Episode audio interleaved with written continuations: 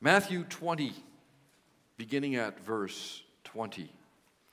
Jesus just predicted his death. He said he was going to Jerusalem to be crucified and to be, um, to be crucified. And on the third day, he'll be raised to life. Then the mother of Zebedee's sons came to Jesus with her sons and kneeling down asked a favor of him. What is it you want? He asked. She said, Grant that one of these two sons of mine may sit at your right and the other at your left in your kingdom. You don't know what you're asking, Jesus said to them. Can you drink the cup I'm going to drink? We can, they answered. Jesus said to them, You will indeed drink from my cup, but to sit at my right or my left is not for me to grant. These places belong to those for whom they have been prepared by my Father. When the ten heard about this, they were indignant with the two brothers. And Jesus called them together and said, You know that the rulers of the Gentiles lord it over them, and their high officials exercise authority over them but not so with you. Instead, whoever wants to become great among you must be your servant. And whoever wants to be first must be your slave. Just as the Son of Man did not come to be served, but to serve and to give his life as a ransom for many. So far from Matthew, and then if you would turn with me to Philippians, way toward the back of the New Testament, letter of Paul to the Philippians, right after Corinthians, Galatians, Ephesians, Philippians, chapter 2.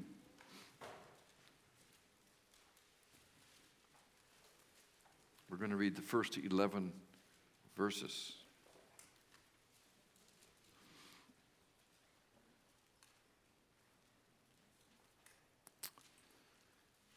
Philippians 2, beginning at verse 1. If you have any encouragement from being united with Christ, if any comfort from his love, if any fellowship with the Spirit, if any tenderness and compassion, then make my joy complete by being like minded, having the same love, being one in spirit and purpose. Do nothing out of selfish ambition or vain conceit but in humility consider others better than yourselves. Each of you should look not only to your own interest, but also to the interests of others. Your attitude should be the same as that of Christ Jesus, who, being in very nature God, did not consider equality with God something to be grasped, but made himself nothing, taking the very nature of a servant, being made in human likeness and being found in appearance as a man, he humbled himself and became obedient to death, even death on a cross. Therefore, God exalted him to the highest place and gave him the name that is above every name, that at the name of Jesus every knee should bow in heaven and on earth and under the earth, and every tongue confess that Jesus Christ is Lord to the glory of God the Father the word of the Lord. Thanks be to God.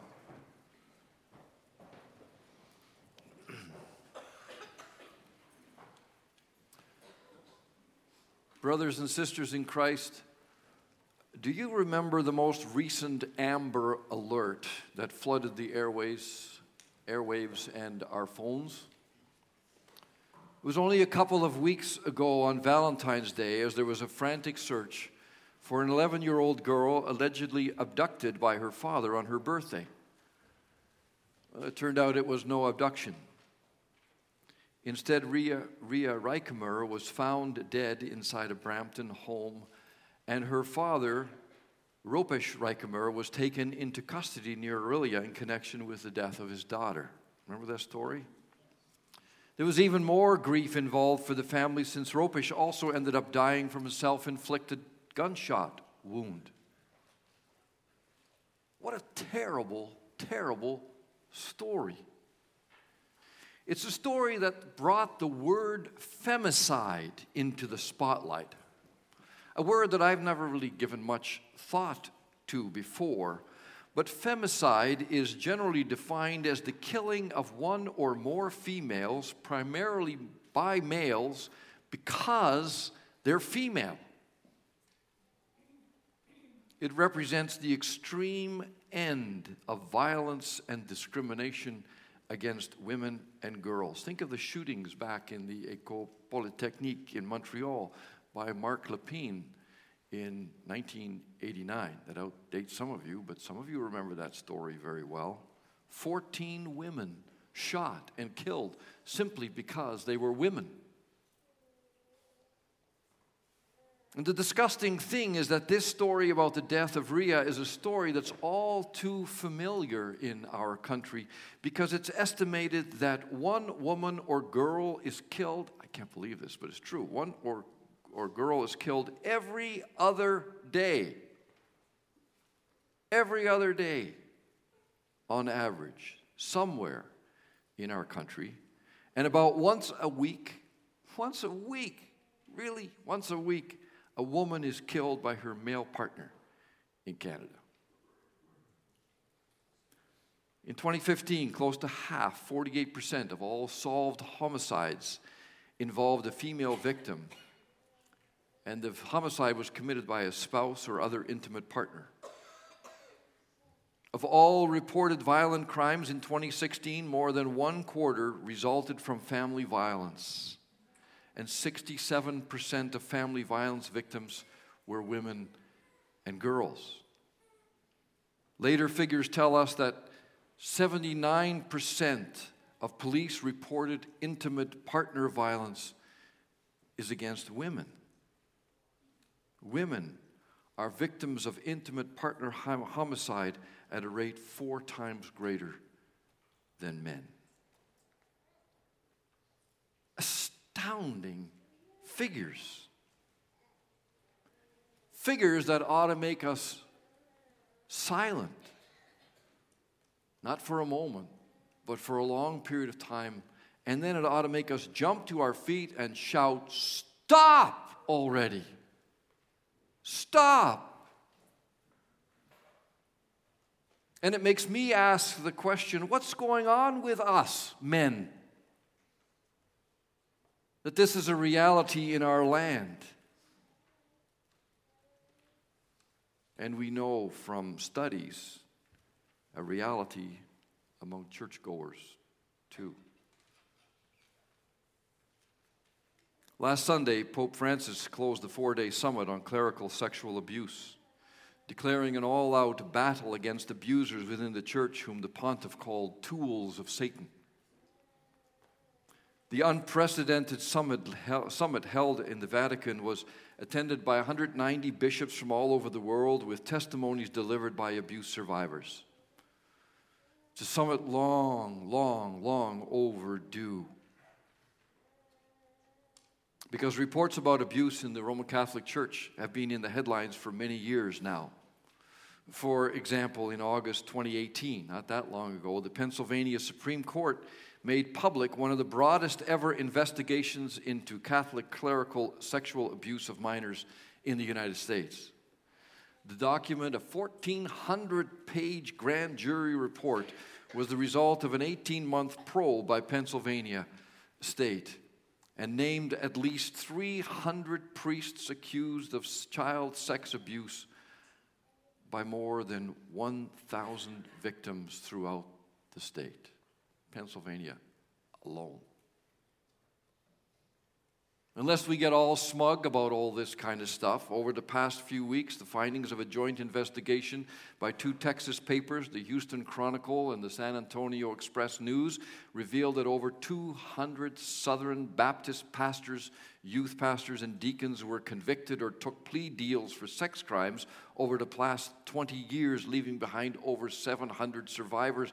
And the really angering thing about it is that some of them are back in the pulpit.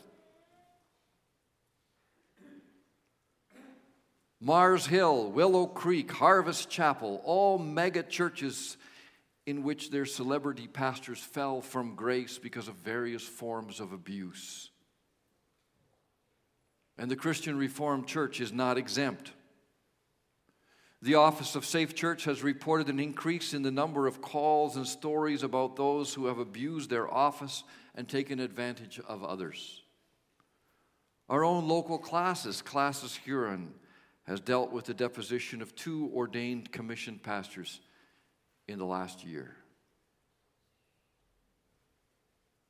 And for those who are victims of abuse, the pain is deep and it affects every aspect of their life. Marian Lovelace, a victim of clergy abuse, boldly writes as part of her poem entitled Stolen, Stolen Not Lost. She wrote, You stole my unquestioned belief in my Heavenly Father's love. You stole the preciousness of solitude in God's presence. You stole the joy of coming together to share Eucharist. You stole my reverence for the deep meaning of a church family. You stole my ability to be quiet and hear God's voice. You stole my belief in the phrase, God answers prayers. You stole the joy I felt in calling myself Christian. That's only part of her entire poem that talks about what was stolen but not lost. And the stories continue. You know that as well as I do. A joint investigation by CBC News and CBC Sports revealed that at least 222 coaches who were involved in amateur sports in Canada have been convicted of sexual offenses in the past 20 years involving more than 600 victims under the age of 18. And the cases of another 34 accused coaches are currently, currently before the courts. It's hit the sports world big time. And many people sitting in this room are involved in organized sports. Be careful. Make sure that you stay safe. People like Sheldon Kennedy and Theo Fleury have written about the phenomenal impact of abuse in their lives.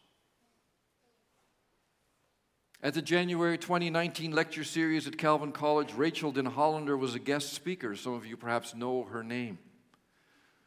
She's a Christian, an advocate, and an educator who became known internationally as the first woman to file a police report and speak publicly against Larry Nassar, USA gymnastics national team doctor and an osteopathic physician at Michigan State University. He was one of the most prolific sexual abusers in recorded history. As a result of Rachel's activism, over 250 women came forward as survivors of Nassar's abuse, leading to his life imprisonment. And if you read her impact statement, it is incredible. It is gracious, it is just, it is righteous, it is angry, and through it the gospel comes. Rachel Denhollander, look it up. And then I haven't even mentioned the abuse of power on the part of politicians and governments. In our own country, the kerfuffle around the SNC Lavalin affair strikes many as an incredible abuse of power. In recent times, we've been aware of some of the uh, struggles and unrest in Haiti brought on, it seems, by the abuse of power on the part of the government, running away with millions of dollars, as they have tended to do over all the years, leaving the public destitute. Story after story after story after story, and we don't even have to go way back. These are breaking even now as I'm talking. These are stories that ought to make us silent, that ought to make us sit in unbelief that this kind of stuff is happening. And then these are stories that should make us jump up and down and yell, Stop it! Stop already. Certainly, these are stories that ought to make the church jump up and yell, Stop because such is not the way of the kingdom of heaven.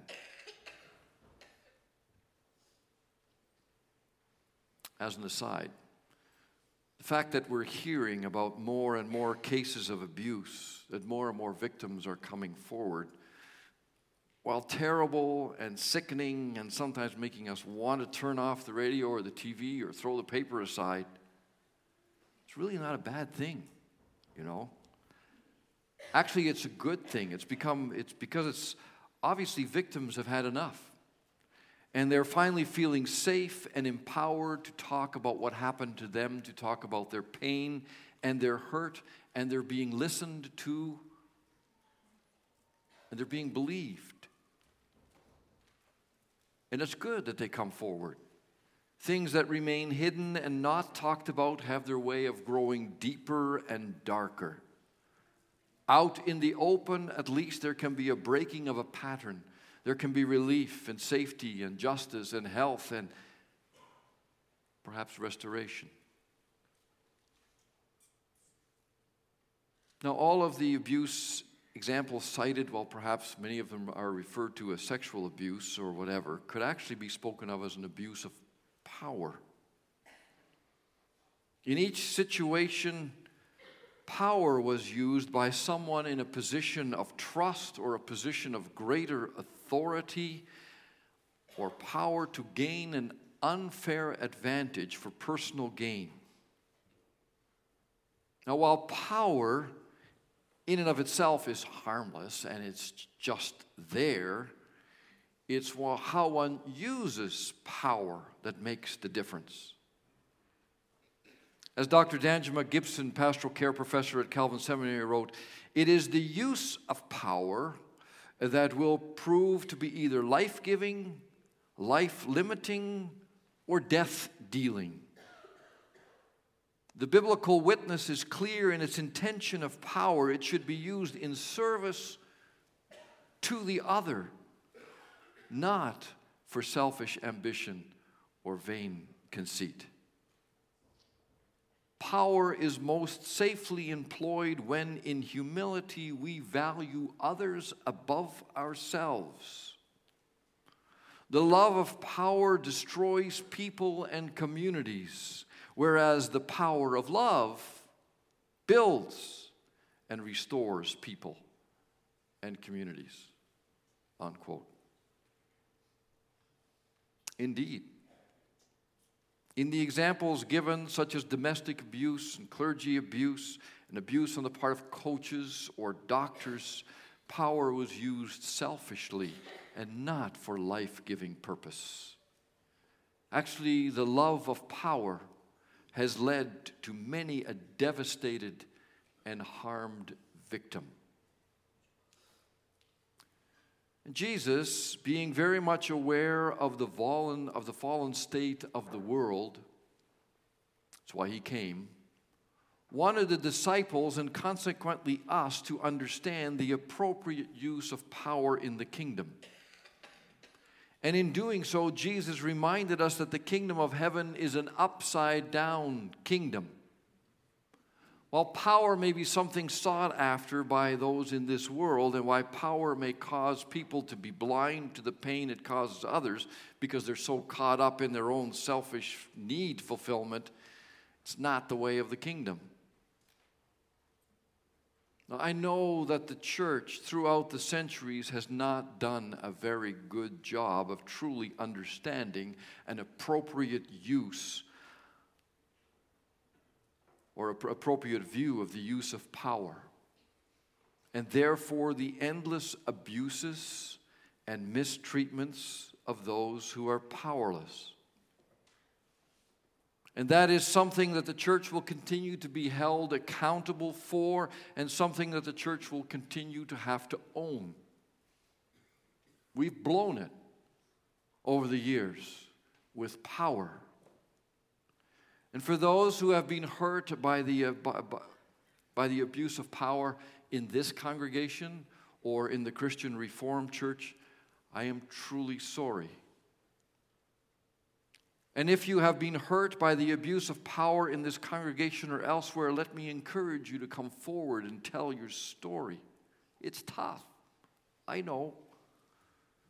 It's something that makes you vulnerable, but it's because the church has hurt people over the centuries, and because victims need, are asking to be heard and asking for judges, judgment or justice. And it's because of the reality of abuse in the church that the Christian Reformed Church established the Safe Church Ministry, a ministry that yells, Stop! to those who perpetrate abuse. And it's the same ministry, at the same time, it's a ministry that encourages people to tell their story in a safe place. And so, if you have been hurt, find someone who is safe that you can talk to and tell your story. We can't let these things just kind of sit and fester.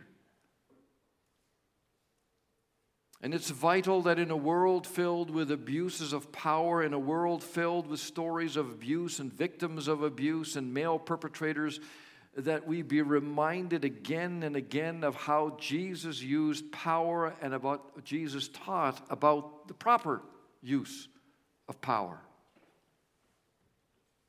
Jesus had an opportunity to teach all about power and its appropriate use on a day when he had just spoken about how he was going to be betrayed and handed over to the authorities, be condemned and crucified.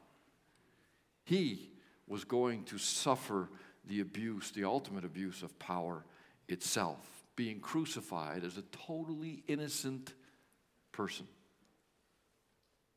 Well, after those statements told to people who were influenced by the culture of their day, a culture that gloried in power, the mother of James and John came to Jesus with her two sons, asking that they be given places of prominence in Jesus' kingdom. Grant that one of these two sons of mine may sit at your right and at your left in your kingdom. Verse 21. Well, the request was not solely from the mother, but really from the two disciples. Mom was their mouthpiece. To sit at the right and the left hand side of a king or other ruler in those days meant that they would hold the second most powerful positions in the kingdom, much like Joseph held in Egypt under Pharaoh. Quite the request. How Jesus must have suffered. Despite his walking with them and despite all that they had experienced with Jesus, his own disciples had not understood how much Jesus had been humbled by becoming like us. And apparently, they had somehow been blind to his use of power. They certainly misunderstood his very reason for coming. As far as they were concerned, Jesus was heading off to Jerusalem to set up his kingdom. He would drive out the Romans, liberate the land, wield power over the Romans and over Israel's enemies. Truly, a time of revenge was finally coming, and Jesus was the one to carry it out with the help of the disciples, of course, at the right and at the left hand. They were more than happy to do that. James and John not only brought all this anticipated misuse of power to expression, that is, they were the ones who verbalized it, but the other disciples who didn't ask were no better either. For we read that the rest of the disciples, upon hearing what had taken place, upon hearing their request, were filled with indignation.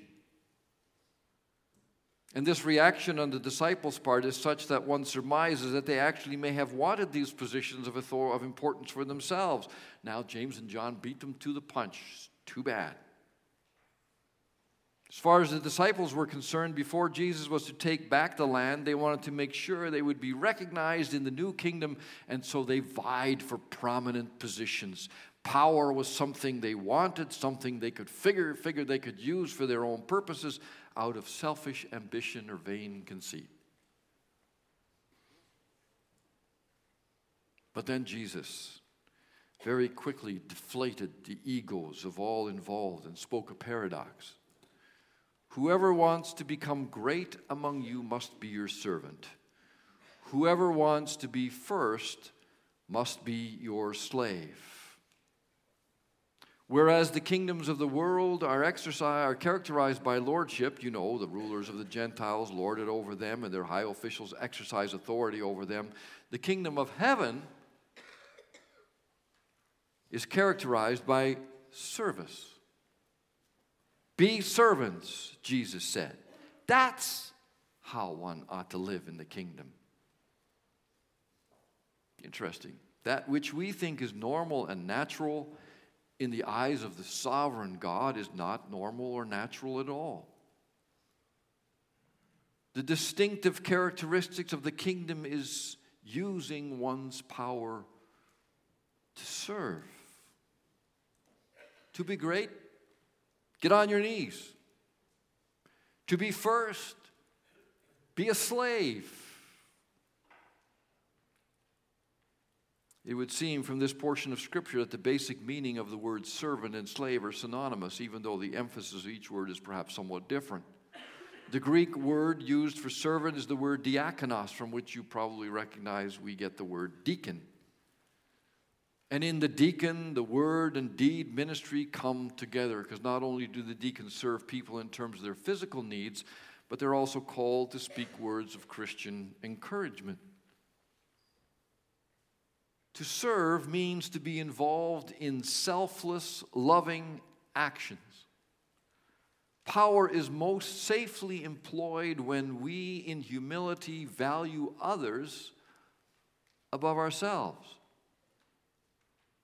The love of power destroys people and communities, whereas the power of love builds and restores people and communities. Serving basically means to fulfill the law of love. Love God above all and your neighbor as yourself. Truly serving is to place others before ourselves or to do whatever we can to advance our neighbor's good name. And it means to work in such a way that when they see us and when they see our service, they come face to face with the Lord Jesus Christ through us. And all of that is to be done in a spirit of humility and selflessness, so that one day when we stand before the Lord, He will say, Come, you who were blessed by my Father, take your inheritance, the kingdom prepared for you since the creation of the world. For I was hungry, and you gave me something to eat. I was thirsty, and you gave me something to drink. I was a stranger, you invited me in. I needed clothes and you clothed me. I was sick and you looked after me. I was in prison and you came to visit me. And upon hearing all of that, we might say, Huh? When did we do that? Because as servants, it just becomes a way of life, so ordinary. To be great in the kingdom is to be a servant, living a life of selfless devotion to the Lord and to one's fellow being. Being a servant is not about me, it's not about myself, it's not about I, it's about others. To be first in the kingdom, says Jesus, is to be a slave, totally subject, totally surrendered to the master to our Lord. Oh, use me, Lord, use even me, just as you will, and when and where we sing. Well, to be a slave is then to do whatever the Lord has prepared for us to do, or to go wherever the Lord decides to send us. A slave is one who is usually considered at the bottom of society's ladder. He's owned by the master and has absolutely no rights.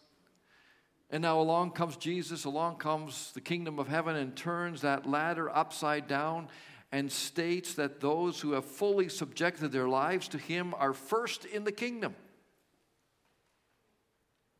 And those who are indeed carrying out the commands of the Lord, those who are His true servants, are the greatest in the kingdom. To be great in the kingdom is not to lord it over others, not to have incredible power, but it is to love. A new commandment I give you love one another. By this you will by this all will know that you're my disciples if you love one another. And what's love all about? 1 Corinthians 13, go there. We as believers are called to be servants and slaves just as the Son of Man did not come to be served, but to serve and to give his life as a ransom for many. Jesus did not come to this earth to have servants, but to be a servant. And by this statement again, the disciples and the Jews' thinking were set on end. The Son of Man, the Messiah, was not going to be a great and earthly ruler who would sit on a throne in Jerusalem and make Rome the present enemy, his slaves, and his servants. Instead, Jesus was going to Jerusalem to serve his people by dying for them. He paid the ultimate price for our sins by giving up his own life selfishly, selflessly, sorry he became the least for us. He was a slave in that he freely obeyed the will of his Father perfectly. And he gave the supreme sacrifice, setting us free, ransoming us. And because of his great sacrifice and because of his obedience as a slave, he who became a curse for us, he who hung between heaven and earth, not wanted by either, he who died the lowest of society, became the greatest in the kingdom of heaven, the Lord of lords and the King of kings. He ascended into heaven, sits upon the throne, and rules there in majesty and splendor. And someday every knee will bow and declare him Lord. Referring to Philippians 2, Dr. Gibson said in this excerpt from Philippians, Paul refers to how Jesus utilizes power. This scriptural passage reveals the power of Jesus in his equality with God. Through the lens of the Trinity, Jesus is God. Nevertheless, he didn't use his power to gain an unfair advantage in his relationship with humanity. The people he was sent to love and to redeem. Instead, he became like them in order to serve them in a very profound way, Jesus demonstrated his use of power, a la love, by becoming human like us. This is an example of love and power, but not love of power. Unquote.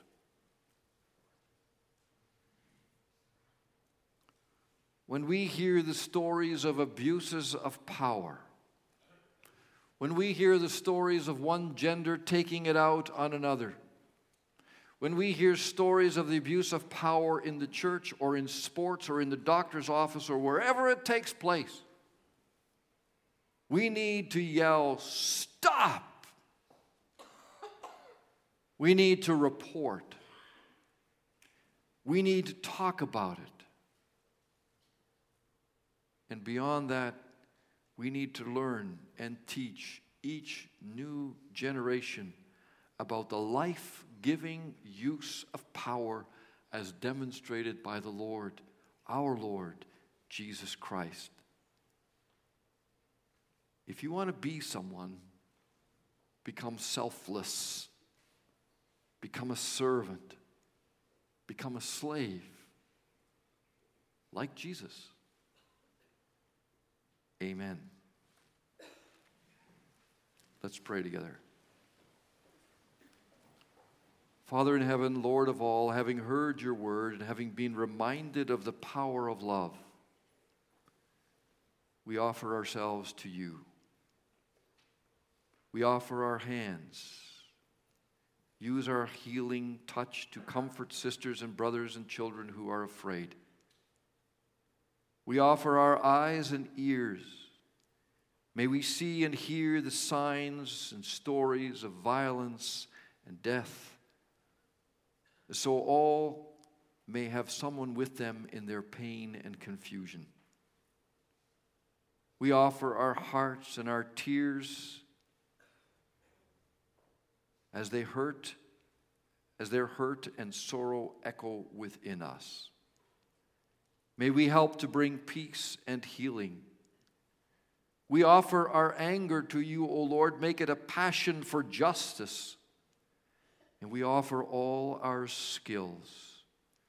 Use our skills to end violence against all people, vulnerable or not. We offer our faith, our hope, and our love. And may our encounters with violence bring us closer to you and to each other. All this we ask through Jesus Christ, who knows the pain of violence and death. Amen.